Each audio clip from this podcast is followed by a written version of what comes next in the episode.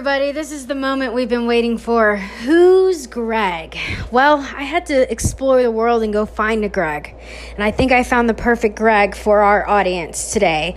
Um, Greg, I've known Greg for probably about, I want to say, five years. Um, I've watched this person live their life. I've watched this person grow. I've watched this person overcome. And I thought that it would be pleasant to have Greg on our podcast or my podcast. Sorry, it's not ours. Um, so I'm going to let Greg share who he is a little bit, where he's from, how old he is, and then I'll start asking him some questions for you guys. All right. Well, I guess we're here. Um, my name is Greg. Uh, I would say, first and foremost, I, I identify as a husband. Um, after that, son, brother, friend. Um, you know, at the very bottom of that list is employee because I think family should come first. But uh, yeah, I met Brittany early on in my journey. I'm also a person in recovery. Um, I'll have five years sober this November. Thanks, Britt. Um, and yeah, I mean, that's really just the basis of it. I mean, if you want just like, you know, baseline statistics, I'm a 28 year old uh, white male. So there you go. Here you go, Britt. So, Greg, where where are you from? Where did you grow up? So, I originally grew up in New Jersey. I stayed there till I was about 18 years old. From there, I went to college in South Carolina. I, I evidently, you know, flunked out of that for partying awfully hard. Um, I had a really good time though. You know, a lot of times I joke about like, oh, I'm still paying student loans. I didn't get anything out of it, but like I had, I gained a lot of valuable life experiences, mostly mistakes, but like they're still really important to, I guess, my my character development overall. Um, so after I turned 18, I pretty much lived exclusively uh, south. After that, I went to Florida for a little bit and tried to get my life together. Found uh, you know, a brief stint of success out there for six months or so.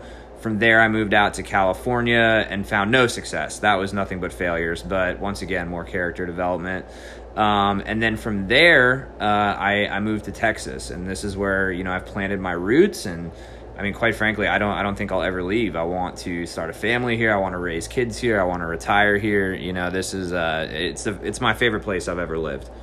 What is what is the personalities like in New Jersey compared to Texas? um, well, so here's the funny thing. I think they're both obnoxious, right? I think I, but for very different reasons. Like people in in New Jersey are very. Um, I would say abrasive is the best word for it. You know, there's not a lot of you know, hell, you, will hear "fuck you" more on the subway than you'll hear like "hello, how are you" and shit like that.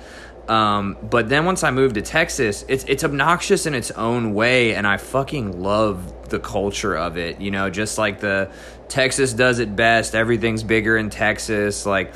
And, and I find I've always seen stuff like that in memes and on TV and in the movies, and I actually, you know, get get to experience it now. Like I have one friend who will, who will just stand up for Texas. Like it's he'll die on that hill. Basically, is what I'm getting at. We've gotten into so many arguments over it. Um, so yeah, I guess in in summary, uh, both obnoxious, both loud, but very very different as well. Am I obnoxious?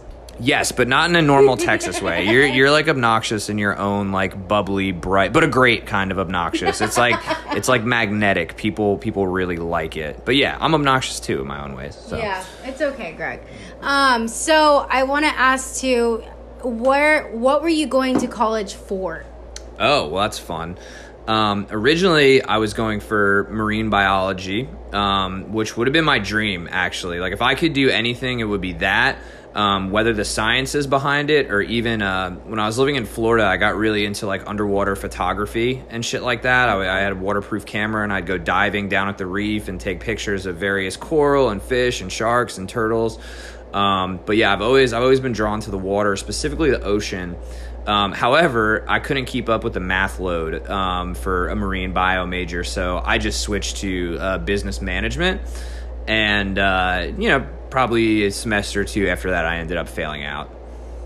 Well, yeah, That's pretty cool. Yeah. I did not know that about you. Well, honestly, I the reason I failed out was also part of medical leave. This is a quick story. Um, I was uh, I was in my house in college and I was robbed at gunpoint in my living room. Um, and uh, I got stomped out on a hardwood floor and I got my jaw broken in three places. Holy crap. Yeah, and so I ended up I ended up going home on medical leave, but the plan was to come back to college. However, when my jaw was wired shut, I mean, dude, I couldn't eat. I could only drink like, you know, waters and puddings and smoothies and gravies. It was really miserable. And uh, that's actually when I really got into drugs. Um, I always always enjoyed getting high, and I definitely had you know a physical dependence on on you know opiates throughout my high school years. But this was when it like took off, and I started using the needle because I mean, dude, I couldn't eat, but you know my veins still worked perfectly fine. So that was kind of when it took off, and I just never returned. Um, so I just say flunking out, you know, casually, uh, because you know it's a much longer story, and not everyone has, has time for that in casual conversation. So did, was or were you closer to your mother at the time? At this point in my life, yeah, um, definitely. I would I would say I have a really good relationship with both of them now, but at that point in time, I was definitely a lot more reliant on my mom. I was relying on her for everything. I mean, I was living in her house, just you know shooting dope and eating her food and drinking her booze. Like I was, I was, I was just a parasite. You know what I mean? But we, I mean, she was way more involved in my life at that point in time. But today, we, I got good relationships with both.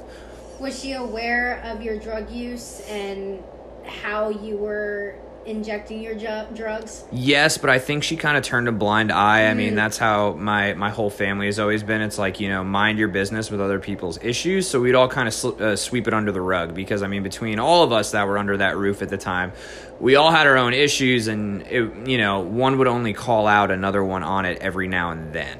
So uh, she was aware, but like, I mean. I, I, I don't know. It would have to be like the you know the planets aligned for anyone to actually say something about it. Yeah. So, speaking of your jaw being closed, what other situations have you been in where you had to go to the hospital? Oh yeah, here we go.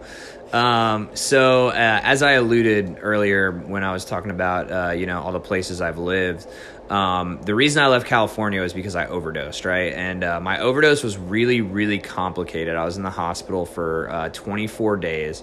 I have very little recollection of it. I mean, um, but I'll tell you what I do remember. So I, I had a stroke. Um, either caused by the overdose or simultaneously with the overdose or while I was unconscious. There's a lot of things that I still didn't get any medical answers on to this day. Um, but I uh, I lost control of the left side of my body below my waist, and initially it was completely below the waist. As time's gone on, I'm pretty good. Pretty, I'm down to the ankle. I'm all right. I can't wiggle my toes. I can't move my foot. Whatever.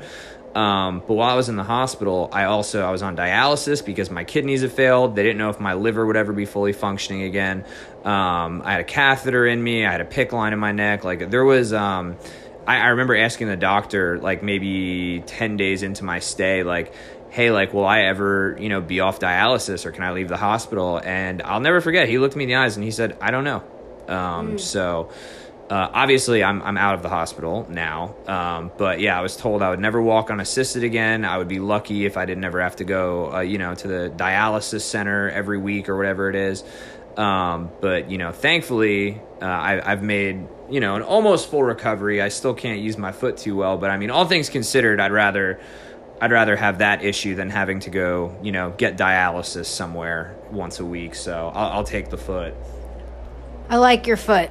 Uh, um, Greg, was that the last time you used? Was that the bottom right there? Interesting question. No, it was not. I actually I left the hospital and I continued to get high. So I I tried to go to treatment right from the hospital. However, I couldn't get medically approved anywhere. Um, because like I said at that point in time I wasn't able to use my leg, I wasn't able to dress myself. It's not like I was someone who is used to being disabled where I could be independent. Um, you know, bathing was a struggle, getting dressed was a struggle, using the restroom was a struggle. And so whenever I would do pre-screens to, you know, try and go to treatment, I would always get denied and they would say, "Hey, you're going to have to go to a nursing home and do a detox there or something, but there's nothing we can do. We don't have a, you know, there's no one here whose job it is to help you get dressed in the morning." So with that being said, um, I had to get cleared by a doctor and a physical therapist before I could finally go to treatment. And so there, that was about it was a little over 90 days. I think it was like 93 days exactly from the time I left the hospital to the time I admitted to treatment. And um, I was getting high that entire time. Um, I, I was on all sorts of medications straight from the doctor. I was on methadone, Ativan, Ambien, muscle relaxers, this, that. Um, I was smoking THC cartridges. I was drinking every day. Um, whenever I could get heroin, I would do that too. I was buying Xanax off the streets to kind of boost the Ativan dosage, and um, yeah, I I. I was I was high pretty much every minute, every day for that ninety three days, and I remember certain moments where, you know, I was running out of my prescription, or you know, like uh, there was no booze left in the house or whatever, and I was I was terrified um, just at the idea of having to be sober for like five minutes. Mm-hmm. Um, because I, I didn't I didn't know what it felt like anymore. You know what I mean? I, I I had never been someone that was handicapped. I'd always been outside and mm-hmm. outgoing, jumping off bridges, swimming with sharks, like doing things like that. And now I'm just this hundred pound skeleton in a wheelchair, and uh, you know I, I was terrified of actually having to like sit with that even for thirty seconds, and so I just continued to get high. What was the breaking point to get you sober? this last moment, the la- the straw that broke the camel's back, so to speak? Well, it's funny you ask that. So I even when I finally made it into treatment, I wasn't really sold on the idea of getting sober. Um, I I had ideas of just going back home and staying on disability for the rest of my life and staying on pain meds for the rest of my life because I could get that prescription. Still to this day, I could walk into any doctor's office and because of my nerve pain, just walk out wow. laced up with all sorts of stuff and uh, you know, I, I, around two weeks into my stay in treatment, you know, I, I, chose not to do that. I said I was like, you know what, like I'm tired of starting my life over. Um, I want to be a better person. I want to get my life back. And so I said, I'll just try this shit one time. Like I'll do all the stuff that I never wanted to do, right? Like I'll I'll do the sober living, I'll do the follow up, the aftercare, the meetings, the sponsor, the step work. I'll do it all one time and I'll see if it works. And lo and behold, uh, it did, and part of me is angry about that because I, I wanted to be uh, I wanted to be like exclusive, where like oh y'all couldn't fix me, but um, you know it worked, and so and, and, obviously I'm grateful for that now, and I would do it all over again the same exact way. Like I'm not I'm not tripping over you know any of my you, my nerve pain, my foot issues, like anything like that. Like my life is so good, and I'm glad I did what I did, and uh, I I don't really know what it was, man. I mean I saw I saw people, you know, like you actually at the time when you were working there, um, who were happy. You know what I mean? And I was like, you know what? If if this is what they did to get that, like, I'll just fucking try it. And so that was kind of like my my first moment of like, I'll just I'll just do this, and it worked. So.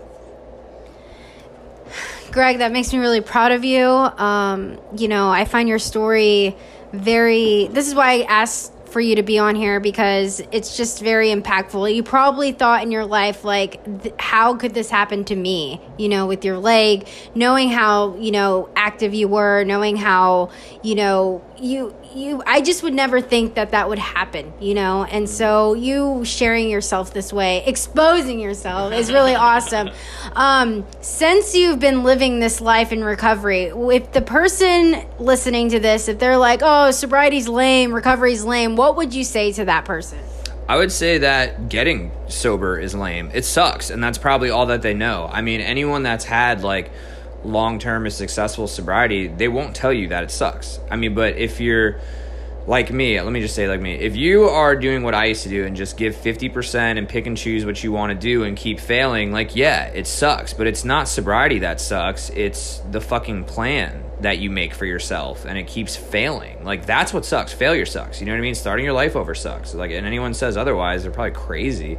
Um, but like just do it all do it one time and never have to start your life over again. Like you know I, i've been able to build like a really cool life. I'm married i have a dog we have our own place i love my truck i have hobbies passions friends family like um and anyone can have all of that if they just you know just do it. That's it. It's so simple right? It's so simple and i i delayed it for so long because I thought I knew better. But like you know, spoiler alert, I don't, and you probably don't either. So just fucking do it, man.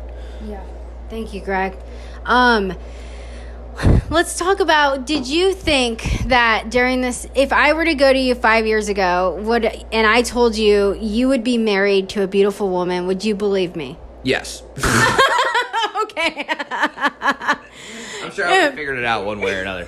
But I will tell you this: if you would have told me that I would be as like happy and fulfilled in my relationship with someone who's a, a complete opposite from me, no, I wouldn't have believed that. But like with this whole journey, you know, and being open minded and um, all that stuff, like I mean, dude, my my wife and I, we we haven't even been married for a year yet. We but we've been together this entire time. I met her you know, in detox, and a lot of people, exactly. I know a lot of people were like, "Oh, it'll never work. It'll never work." Blah blah blah. Well, guess what? I did my thing. She did her thing, and we just so happened to follow the same path and fall in love. And so, dude, we don't fight. We've been together for five years, and we've had one fight. Right, and it was it was more of an argument. It was actually over adopting a cat. So that's the extent of like what you know, what turmoil you know we've had, and it's nothing. And it's because you know I she's she's got her program, I have my program, and we just so happen to be in love, mm-hmm. you know. And I think that's why we found success. When did you know you were going to marry this woman? Ooh, let me think. Let me think.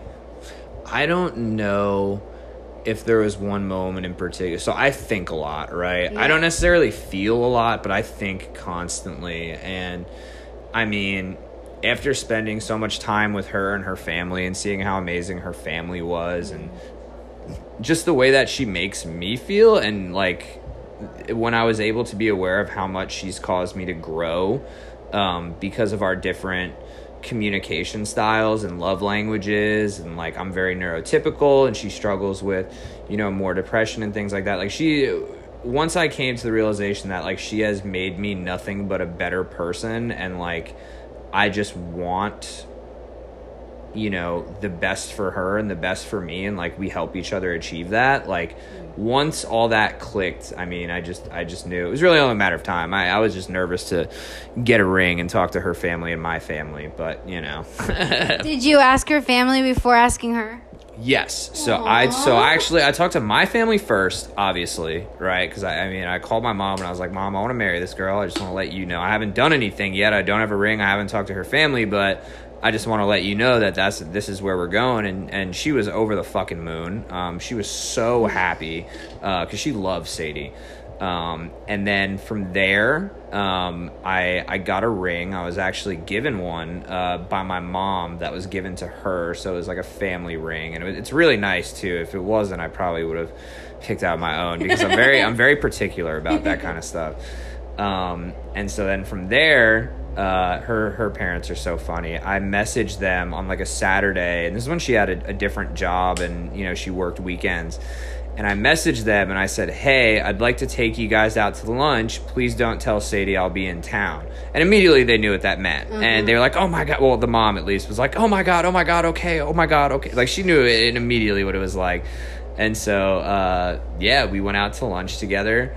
And uh, I thought this was really funny. I was just kind of, you know, doing my.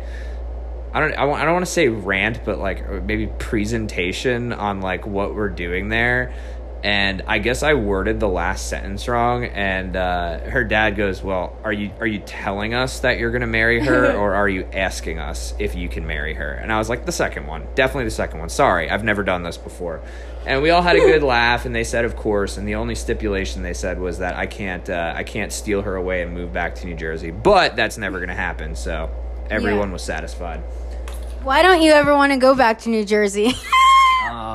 Honestly, a lot of reasons. Uh, I uh, one, I think a lot of the laws suck. Um, I think it's extremely expensive. I think they tax everything. I think you have very few personal freedoms out there. Um, and uh, and yeah, it, it's so crowded. I mean, it's the most densely populated state in the United States. Like I, I like open air and free spaces, and you know what I mean. Like just open earth, you know, and that just doesn't really exists there and uh, you know i love my family and they'll always be there so i'll continue to visit but i mean i will i will never ever live there again i just i just can't get down with uh with the culture i guess You said earlier that you have hobbies now. What are those hobbies today? Okay. Um, so I had to get creative um, in finding things that I could do because you know I'd always been skating and surfing and doing all these things I touched on earlier, but I, I still can't do that stuff with my foot, right? I mean, I can't hop on a board and do anything. Um, so I, I got really into into hunting once I got out here, and then on top of that, another one of my uh, one of my hobbies is uh, I really like collecting Pokemon cards. Uh, I, I, know that's that's awesome. Yeah, it's a little odd, you know, uh, but it's very nostalgic and it brings me back to you know when I was a kid. And you know, both of those things don't require me doing anything crazy with my feet. Granted, hunting can get a little crazy. Like you know, you have to haul a, a big animal into the bed of your truck if you're by yourself and it's dark out. It's absolutely not easy. Um, but it, it's certainly easier on my foot than say you know jumping down a pair of stairs on a skateboard like I used to do. Um, and you know I'll say this too, like I I really do believe that um, hunting is has been part of like my spiritual growth. Um, like some of the things I experience out there, like uh, the property that I go on, um, there's no cell phone service out there, so there's really there's not even a need to bring your cell phone. Um, so I mean, dude, when you're when you're sitting out there alone in the world you know, for hours at a time. It's just you and your mind, like, and you have to just practice like patience and gratitude and like, dude, the gratitude of like when you actually harvest an animal and get to like feed it to your friends and family, like, it's uh, it's something I never experienced until I moved mm. out here. You know, like it's it's uh, I don't know why I'm so proud, but like I'm so eager to share it with people um, and you know the story that comes along with it and like honoring that animal you know what i mean like um, it was it was a moment that we shared. And uh, so yeah I've, I've absolutely grown um, spiritually through that process. Pokemon not so much. That's just like it's just expensive and ridiculous but i enjoy it. So you know it is what it is. If you can hunt anywhere in the world where would you hunt? Um, let's see. I would either do uh, I would either do Alaska, um, and they have some really cool things you could do out there, whether it's bear or elk or something. Um, so that would be really cool. Be cool. Um, or or I would like to go uh, out to Africa. Um, because they have some really gnarly hunting safaris out there. Like you can go ahead and get buffalo or, you know, whatever it is that you're into. But I think I think Africa would be really cool. Um, and I think Alaska would be really cool. If you can find any Pokemon card out there, what which one do you want to find the easiest, or for the what would be like the grand moment? Like I got it. Well, I would just choose a Grail. Um, I would, uh, I would, I would get, the, I would get the first edition Charizard Holo. I mean, uh, in mint condition, and I mean, dude, those things sell for well over two hundred fifty thousand dollars when wow. you get them graded. Uh, and there's, you know, a very small population of them circulating because no one took care of them when we were kids. Myself, and I used to go swimming with mine. You know what I mean? so like it's uh it's very hard to find something that old in such pristine condition. So I mean, I would I would just go with that for nostalgia reasons and also the value. So got it. I'm looking for one right now as we speak for you. Um, what who is who has become your best friend while being in recovery? Mm, okay, well easy answer my wife and i do mean that from the bottom of my heart. She is my best friend you know? I mean we spend every day together. We do all of our adventures together. Like i mean she is my number one best friend. Um, and then you know it, it's tough to pick just one but i have a buddy parker. Um, i have a buddy nate um, I have a buddy Alex, and then I have my other friend group too. Like I, have two main friend groups. I have like the boys trip friend group, and we go, you know, out to the ranch and go do, you know, ignorant redneck stuff. And then I have my other friend group, which is people who, you know, got sober shortly after my wife and I did, and they just kind of adopted us. Uh, and uh, you know, uh, and they have a band together, and they all live together. And so uh, I would say those two groups mean a whole lot to me. Uh, so and you know what I mean. Uh, for each for each for different reasons. You know, I have my hangout group, and then I have my you know balls to the wall. Let's do something you know extreme group. So uh, I'm, I'm grateful to have both of them. You think having friendships in recovery is a huge vital thing to have? Yeah, absolutely. I mean, it would be it would be miserable without it. You know, I mean, uh, I, I think connection is super important, and having like minded individuals in your corner and in your support group that uh, one you can recreationally hang out and kick back with, but two, like if you do need some sort of constructive criticism or mm-hmm. you know a reality brought to you, you you now have someone who you're comfortable enough hearing that from. Um, so yeah, no, I, I I think it's it's probably the most important thing. excuse me, in my opinion, is uh, is having like real, true, meaningful relationships with people, platonic relationships. So, yeah. Let's talk about your dog for a moment. Oh, yeah. When did you get your dog? How long have you had your dog? What is your dog's name? And what is your future with your dog? this is great. So, uh, her name is Lola. I got her, I think, two years ago. It was actually a, a birthday present uh, for my wife. Aww. And um, she has changed so much since then. Like this skinny, shy little dog that we adopted, it's dead. It doesn't exist anymore. We have this chunky, crazy, just out of her mind little chihuahua wiener dog. And like dude nothing i look at photos of when we first adopted her and i'm like who is this? Like this isn't even the same dog. Because she is so full of life and energy and like i love everything about her. If i could change one thing about her though is um she she will attack other dogs sometimes. Um, and she doesn't know that she's 13 pounds right? She thinks she's a monster and she's not so i mean thankfully like if you give her like 10 minutes like there's there's several dogs like six or seven of them that she gets along with perfectly well but it's because we did like a proper introduction but it is uh it, it can get a little you know frustrating sometimes when i'm walking her around and someone else comes up with their dog all eager to let them play and i'm like bad idea bad idea don't do it go away she's mean she's mean but other than that she's perfect she's great with people great with kids you know what i mean she doesn't chew stuff. She doesn't go to the bathroom in the house. She just likes to play and like she's stuck to my hip. You know what I mean? She does She doesn't leave me alone. It's uh so I mean she that little animal means the absolute world to me, and I hope she is around. She's four years old now. Um, I hope she's around for you know at least another decade uh, because she's she's amazing and so full of attitude. Did uh do you want to get another dog to add to the family?